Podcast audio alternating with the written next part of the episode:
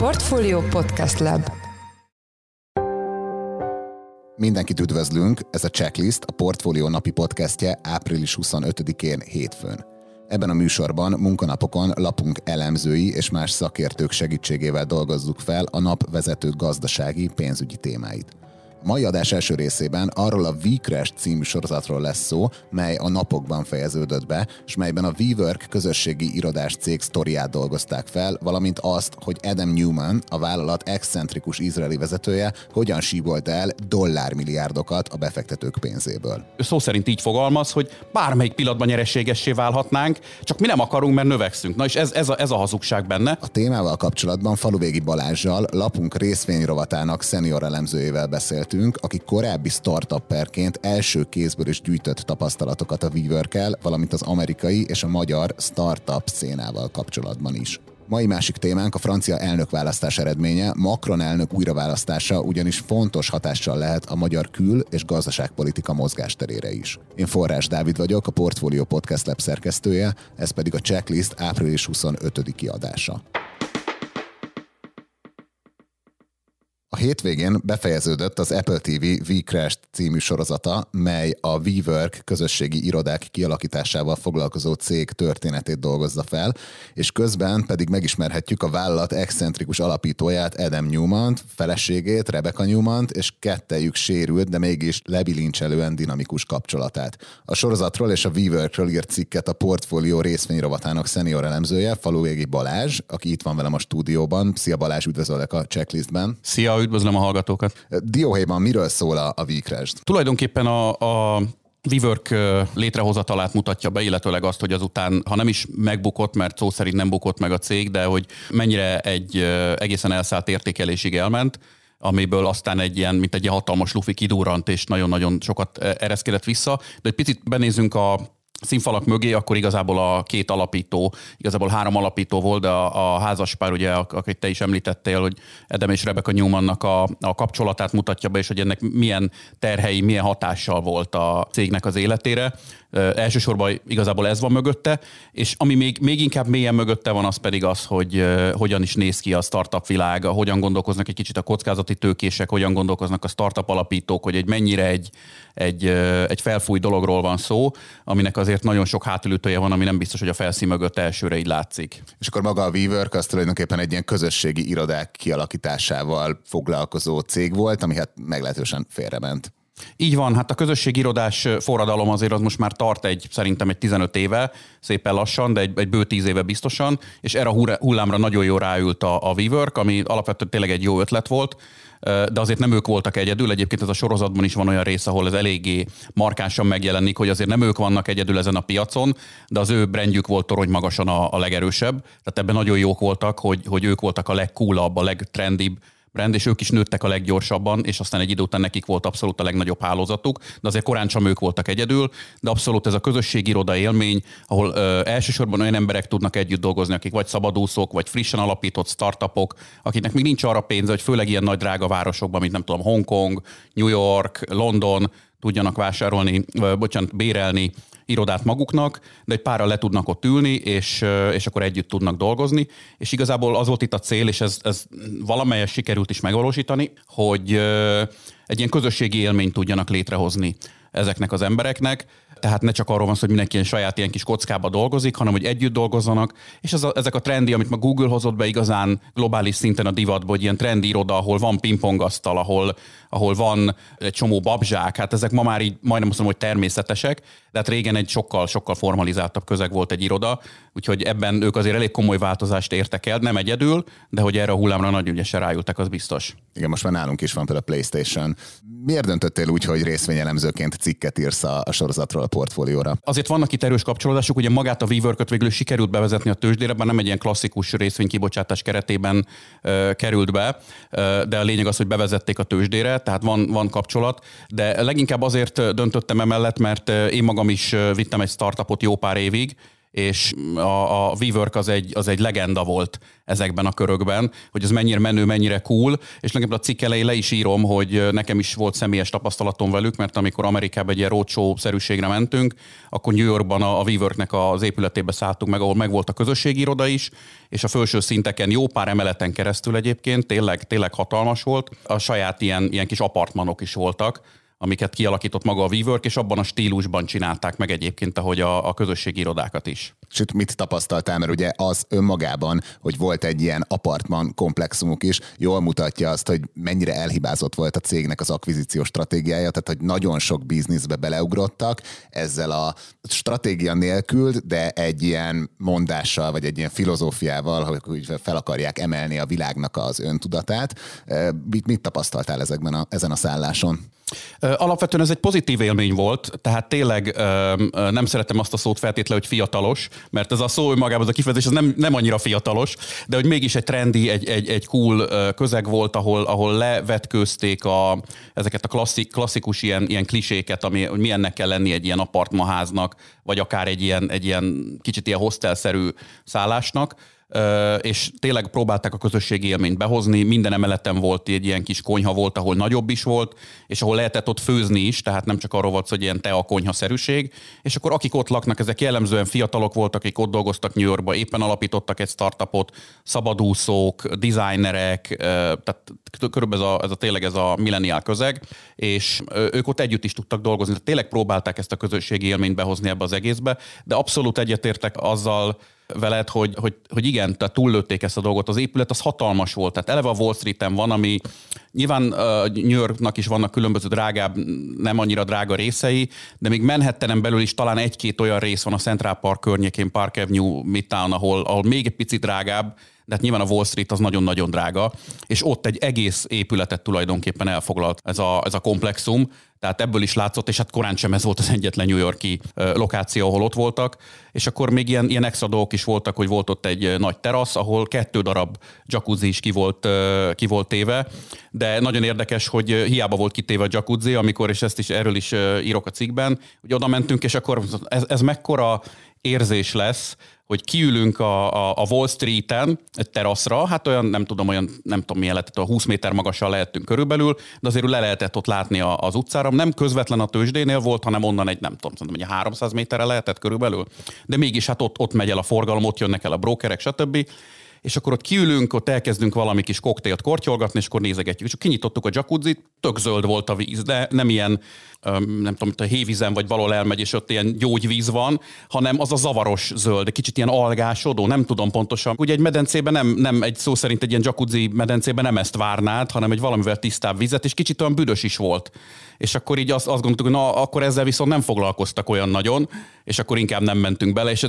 e, ebből jött az analógia, az a párhuzam, hogy ami ott szép volt így külsőleg, meg érdekesnek tűnt a vállalkozás, az egész vállalat, mint a, mint a WeWork, hát az kicsit olyan volt tényleg, mint ez a jacuzzi, hogyha kinyitod és bele, belenézel, akkor ott sokkal csúnyább dolgokat találsz. Igen, ezt te is említed a, a cikketben, hogy az ingatlan piacon sokkal szűkebbek a lehetőségek, mint amit hát talán Adam Newman álmodott bele. Ugye a WeWorkbe annak ellenére öltek milliárdokat a, a befektetők, hogy soha nem volt nyerességes, és a cég vezetője ugye ezzel kapcsolatban sokszor azzal érvelt, hogy ők azért nem nyereségesek, mert a pénzt azt növekedésre költik, és még olyan cégeket is felsorolt, amik ilyen emblematikus sztárjai az elmúlt, nem tudom, 20-30 év üzleti világának, az Uber-t, az Amazon-t, a Snapchat-et, melyek valóban az első időszakban masszívan veszteségesek voltak, de mi ennek a párhuzamnak a kritikája? Igen, és azért nagyon jó külön kiemelte ezt az egész ingatlan szegmens. Ugye a, a varázs szó a startup világon belül az a skálázás hogy úgy tudsz megcsinálni egy terméket vagy szolgáltatást, hogy utána azt nagyon-nagyon minimális többletköltséggel,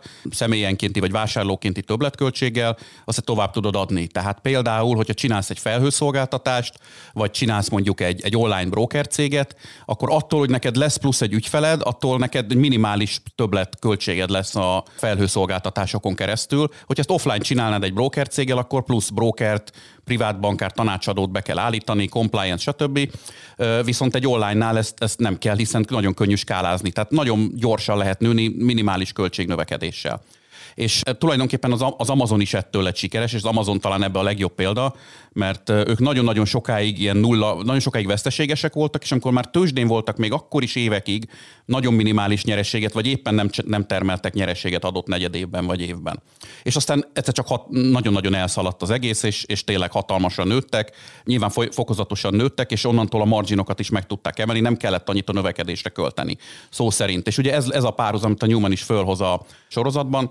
hogy, hogy tulajdonképpen ő, ő szó szerint így fogalmaz, hogy bármelyik pillanatban nyereségessé válhatnánk, csak mi nem akarunk, mert növekszünk. Na és ez, ez, a, ez a hazugság benne, ugyanis a, a, az Amazonnál ez nagyjából igaz igaz volt annak idején. A, a WeWorknél nem, ugyanis az ingatlanok esetén ö, nem tudsz úgy skálázni, mint egy, mint egy felhőszolgáltatás, és ez többször föl is jön a sorozatban, amikor befektetők ezt megkérdezi, hogy Adam, how do you scale? Így szó szerint megkérdezik tőle ennyire egyszerűen, ilyen amerikai stílusban, így lényegre törően, és, és soha nem érkezik rá igazán jó válasz. Tehát kitérő válasz nagyon jó szélzás az űrge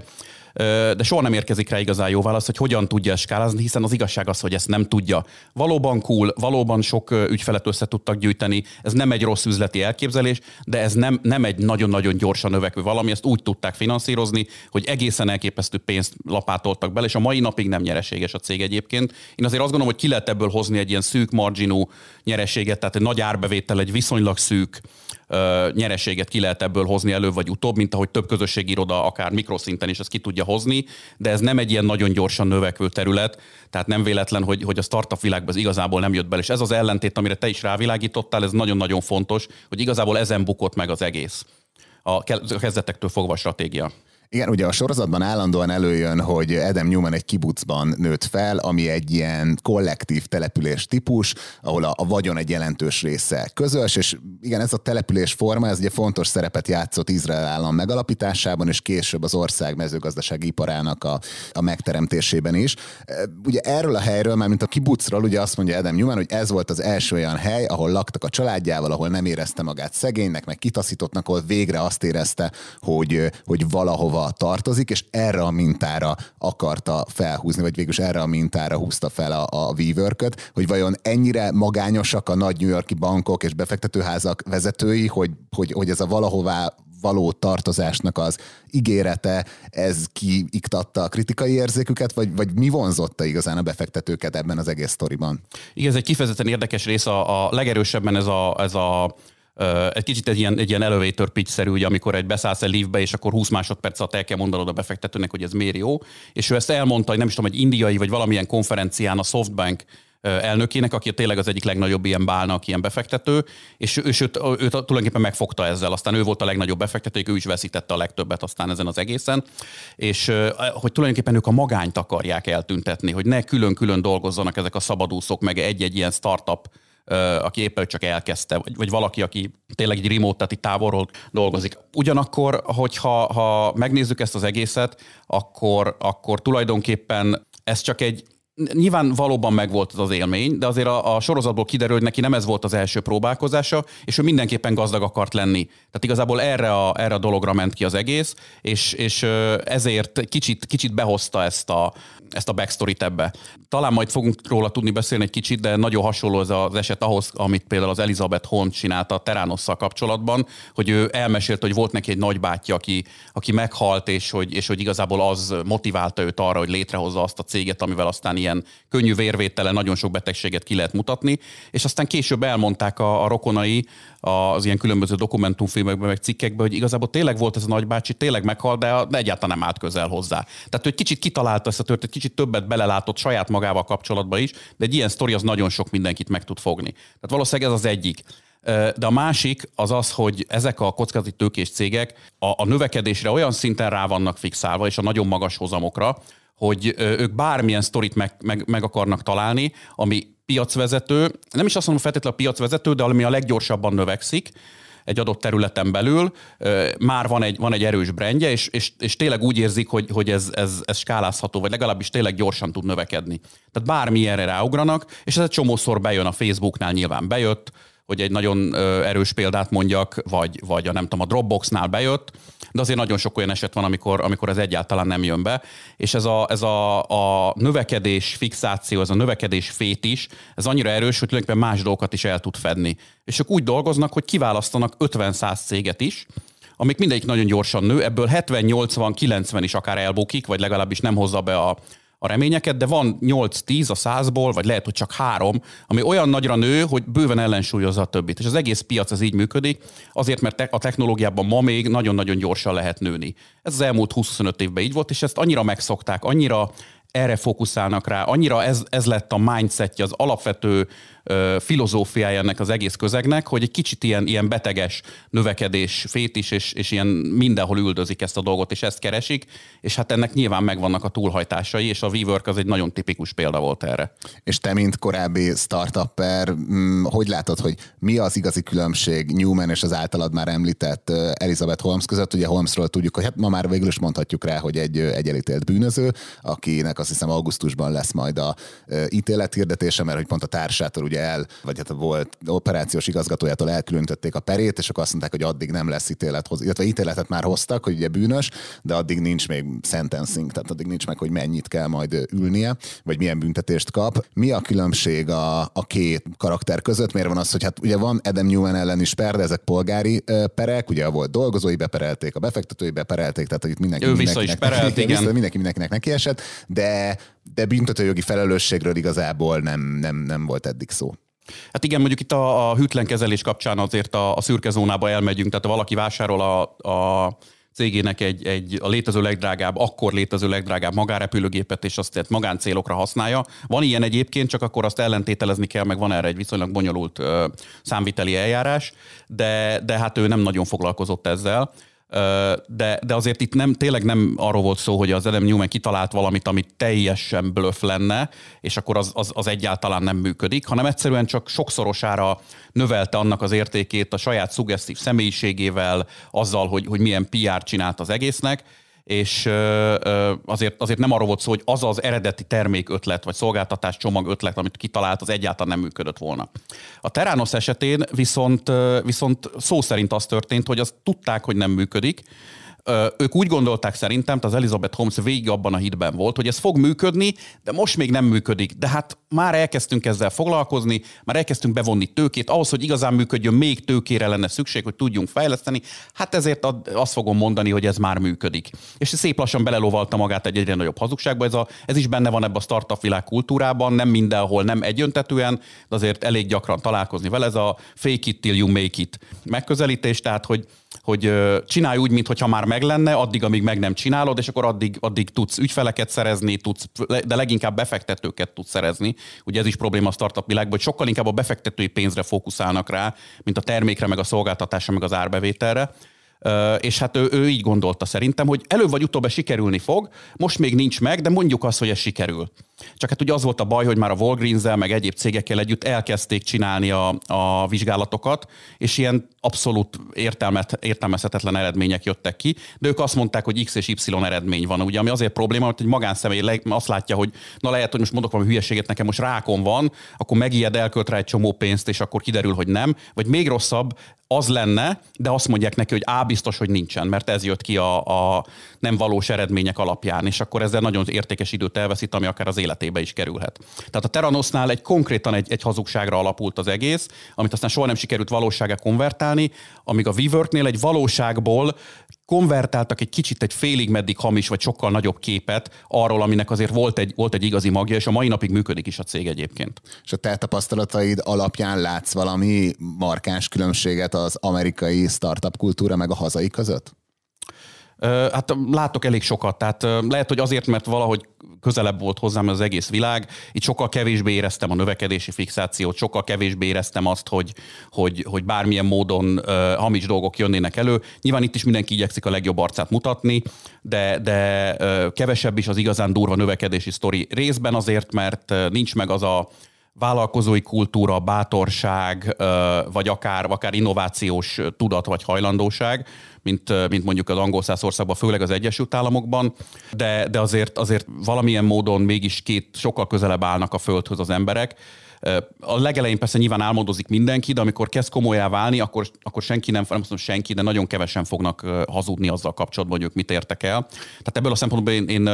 becsületesebbnek látom a magyart, viszont, viszont kevésbé, egy kicsit már talán átesünk a ló túloldalára, és kevésbé merünk előre vágtatni. Ugye azért nem könnyű ezt az egyensúlyt megtalálni, hogy mit mondunk a befektetőknek, nyilván hazudni nem szabad, de, de nem szabad azt sem mondani, ami, ami kicsit benne van talán abban a kelet-európai, meg a magyar néplélekbe is, hogy hát ez most még nem működik, ez nem igazán, nem is tudjuk, hogy fog-e működni. Tehát azért kell egy bátorság, kell egy kurázsi, egy ilyen, egy ilyen ösztönös ö, ö, törtetés előre. Ez talán kevésbé van meg, de, de azért, azért itt is az, az angol száz dolgok azok eléggé jönnek át, tehát egészen az administratív dolgoktól kezdve az, hogy hogy néz ki egy, egy pitch, vagy, vagy hogy néz ki egy, egy term sheet, tehát amivel elején aláírnak, és utána lesz a részletes befektetési megállapodás. Nagyon hasonlóak a rendezvények, nagyon hasonlóak az inkubációs programok most már, de, de egy kicsit, kicsit kisebben és egy kicsit kevésbé hogy is mondjam, vakmerő jellegű világról van szó, de összességében akikkel én, én voltam kapcsolatban, találkoztam, ott azért az innovációnak, meg az hogy, az, hogy bármennyire is banális vagy sablonos, hogy legalább a mi kis mikroterületünkön tegyük jobba a világot, és tényleg ez van a, a gyökerében, a legtöbb esetben a legtöbb startup tényleg ebből indul el itthon. Utolsó kérdésem, hogy te vagy az egyetlen elemzőnk a lapnál, aki, aki foglalkozik kultúrával, és hogy miért érdekel ez a téma? Hát ez, ez, ez alapvetően azért spontán jött, tehát én nem egy ilyen, nem tudom, kulturális újságíró lennék, vagy, vagy, vagy bármi De ilyesmi. több cikket írtál az elmúlt uh, én a, a, azt látom, hogy uh, mindig vannak gazdasági összefüggések, tehát ugye ez egy gazdasági uh, magazin, és például írtam, amikor nagyon népszerű volt a, a Netflixen a, a Squid Game nevű dél-koreai sorozat, én például a dél-koreai filmeknek nagy rajongója vagyok, és, és ez a sorozat is nagyon tetszett, és a gazdasági összefüggésekről írtam egy kicsit. Én magam is kíváncsi voltam arra, hogy hogy lehet az, hogy pont Dél-Koreában ennyire jók a filmek, amiket csinálnak. És ennek vannak kulturális okai is, ugye, hogy hol vannak, kicsit körül vannak véve, sok ö, szenvedésen ment keresztül a dél-koreai nép, most nagyon gyorsan nőttek, de nagyon nagyok lettek a társadalmi különbség, ugye a Squid Game is eléggé erről szól egyébként, de nagyon sok hasonló sorozat van. Tehát egyrészt ez, ez, ez honnan jött, van egy kulturális része, de van egy gazdasági része, hogy nagyon tudatosan építették a filmipart, úgy, hogy közben a független filmesnek a, a, az autonómiáját nagyjából meg tudták hagyni, vagy akár bizonyos esetekben teljes mértékben, és ebből egy nagyon jó egyveleg jött létre. Tehát ez is egy példa volt arra, de hát ugye a, a, a Vikres sorozatnál is azért nagyon erősek a gazdasági meg tőzsdei összefüggések, amiből nagyon sokat lehet tanulni, és nem csak szórakoztató ez a sorozat, a, a, a Vikrest, hanem nagyon, nagyon hasznos is tulajdonképpen, tehát csomó olyan nem is annyira rejtett, de, de fontos üzenet van benne, amit startupperként, befektetőként is, vagy akár tőzsdei befektetőként is lehet hasznosítani, úgy, hogy közben ez tényleg, tényleg nagyon, nagyon össze is áll a kép. Szórakoztatás fronton is, meg, meg, meg tanulás fronton is. Tehát ha én egy ilyet látok, és látok összefüggést, akkor nagyon szívesen írok erről, mert, mert ez engem tényleg kifejezetten érdekel. Köszönjük szépen! Az elmúlt percekben Faluvégi Balázsjal a portfólió részvény rovatának szenior elemzőivel beszéltünk. Balázs, köszönöm szépen, hogy itt voltál a műsorban. Én is köszönöm. Nem kevesebb, mint az Európai Unió jövője és a magyar külpolitika iránya dőlhet el ezen a hétvégén, írta a múlt vasárnapi francia elnökválasztást beharangozó cikkében Zsoldos Ákos, lapunk makrorovatának elemzője, aki itt van velünk telefonon, és akit üdvözlök az adásban. Szervusz, én is üdvözlök mindenkit. Mi volt a tétje a Macron elnök újraválasztásával zárult elnökválasztásnak az Európai Unió szempontjából? Ugye az köztudott volt, hogy az ellenfele Marine Le Pen egy euroszkeptikusabb jelölt volt. Ez az euroszkepticizmus az idő során azért változott, tehát Marine Le korábban még az Európai Unió elhagyását és az eurózóna tagság felülvizsgálatát is megígérte a korábbi politikai tevékenysége során. Hát most ez annyiban változott, hogy nem szeretne most már kilépni az Európai Unióból, csak azt hangoztatja, hogy az, az EU-t úgy kéne átalakítani, olyan intézményi reformokat kéne hozni, amelyek az EU nemzetek feletti jellegét valamelyest hát visszanyírbálnák egy kicsit. Az Európai Unió az nagyon, hossz, nagyon régi szervezet, és folyamatosan változott. És hát az nem egy új dolog, hogyha arról hallunk esetleg politikusoktól, hogy az a, az EU vezetők célja, hogy ebből egy egységes federatív államot csináljanak. Na most ez nem egy új, új törekvés. Hát a federációra való hát az, ebben az irányból való továbbfejlődési kísérlet, az mindig jelen volt az Európai Unió történetében, és létre is jöttek olyan szervezetek, amelyek a nemzetek felett, a nemzetekre is kötelezően kikényszeríthető döntéseket hoznak. Ilyen például az Európai Bíróság, vagy ilyen az Európai Bizottság is, és hát ilyen az Európai Parlament is. még ezzel szemben ugye azok a kormányközi elméletben hívő politikusok, akik azt mondták, hogy hát az Európai Uniónak mégiscsak a nemzetek együttműködésének kell lenni, azok pedig az idők folyamán olyan intézményrendszereket hoztak létre, amelyek pont ezt az elvet helyezik előtérbe a döntések meghozatalakor, és így alakul meg például az Európai Tanács is, vagy a tanács, ahol a kormányfők, illetve a tanácsban a miniszterek azok, akik döntenek, és hát Löppen ezeket az intézményeket szeretné megerősíteni az nemzetek feletti intézmények kárára, tehát az Európai Unió valóban, hogyha Marine Le Pennek az ígéreteit sikerült volna beváltania, akkor az Európai Unió egy nemzetközi szervezetté változott volna. Azt sem mondhatom vissza, mert soha nem volt valójában tisztán egy nemzetközi szervezet. Hát ezzel szemben Emmanuel Macron pedig pont a másik irányba szeretné elvinni az Európai Uniót. Ő azt ígérte, hogy az ő vezetése alatt Franciaország azt az irányvonalat fogja képviselni, hogy az Európai Uniónak a nemzetik feletti együttműködését kell megerősíteni.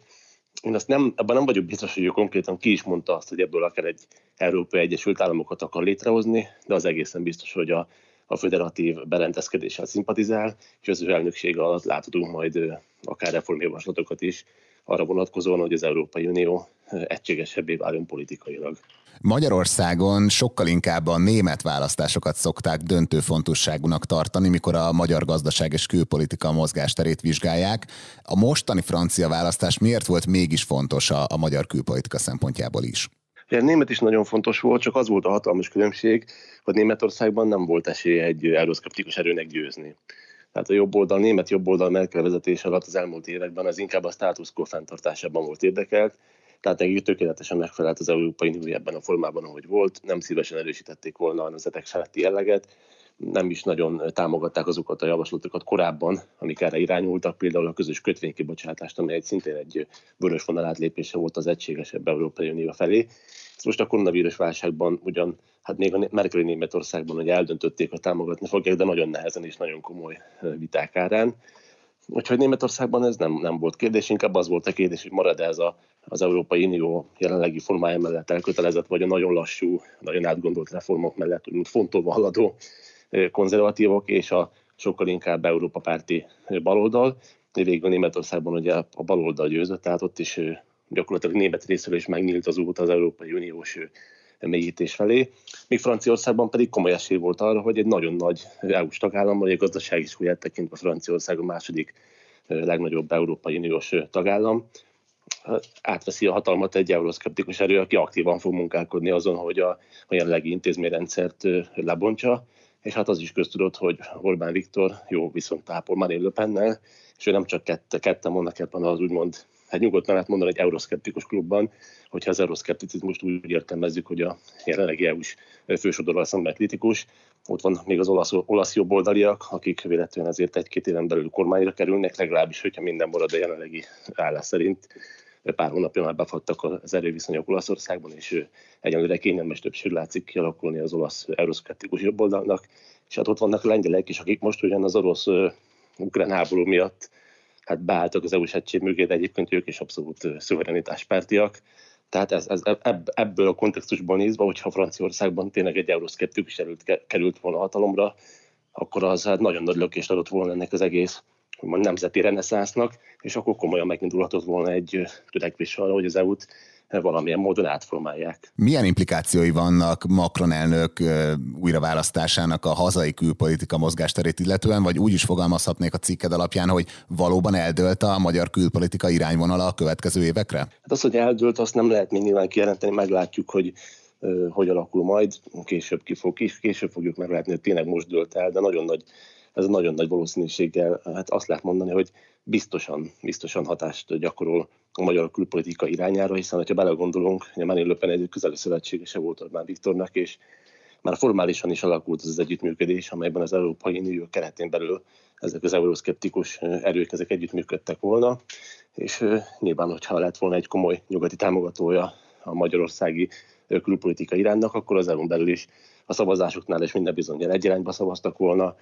akkor nem lettek volna annyira fajsúlyosak a jogállamisági kérdések, akkor már Le biztos vagyok benne, hogy kiállt volna mellett, hogy az EU-s pénzeket, azokat Magyarországnak ítéljék meg, hosszú távon meg egyébként ezeknek a felzárkóztatási vonásoknak lehet, hogy egészen más lett volna a formája, legalábbis Marine Le Pen fejében biztos hogy benne, hogy máshogy másképp él az EU-s újraelosztás mértékelés szintjéről. Úgyhogy ez egy valóban magyar külpolitika szempontjából is egy meghatározó lépés volt. De megnézzük a mostani magyar külpolitikai pozíciót, akkor azt látjuk, hogy bár nyilván teljes elszigetelésről nem lehet beszélni, de ez, a, ez az euroszkeptikus irányvonal, ehhez egyedül maradt jelen pillanatban, és az orosz-ukrán háború az a kelet-közép-európai tömbben is, ahol ez a, ez a nemzeti ébredés és az EU mélyítésével szemben kritikus tehát erők felemelkedőben voltak. De ez gyakorlatilag a háború az azonnal elsöpörte, és most már a lengyelek is hát elkezdtek alkudozni az Európai Bizottsággal a, a helyreállítási tervük elfogadásáról. Mindenki másnak meg egyébként elfogadták a helyreállítási tervét, és hát a csehek is, a lengyelek is, a szlovákok azok már korábban is abszolút úgy tűnik, hogy egységes EU-s fellépést sürgetnek az oroszokkal szemben, támogattak minden szankciót, sőt, még komolyabb szankciókat akarnak, fegyvereket szeretnének küldeni Oroszországba, úgy úgy tűnik, hogy a lengyeleknek a biztonsági kérdés az abszolút felírta azt, hogy ők most egyébként nemzeti szuverenista elkötelezettségűek, és ez nyilván az addig fog tartani, meddig a háború is tart. Azt lehet mondani, hogy a következő egy-két évben a magyar külpolitikának alkalmazkodnia kell ahhoz a helyzethez, hogy hát inkább az EU-s egység felé mozdulunk, nem jó kedvünkből, nem nevetve, hanem egy külső fenyegetettség miatt elsősorban, illetve egy gazdasági fenyegetettség miatt, de elvéletlenül a következő egy-két évben ez lesz a helyzet, hogy azután mi lesz, az pedig most még lehetetlen megmondani, hogy jönnek az olasz választások is, ott is hatalomra kerülhet még az euroszkeptikus jobboldal, háborús meg is enyhületnek, ami a lengyel pozíciót is, pozíción is változtathat majd, de a mai, mai ö, szempontból nézve azt lehet mondani, hogy egy-két évre eléggé behatároltak a magyar külpolitika lehetőségei. Köszönjük szépen! Az elmúlt percekben Zsoldos Ákos a portfólió makroelemzője volt a vendégünk. Köszönjük Ákos, hogy itt voltál a műsorban. Én is köszönöm, sziasztok!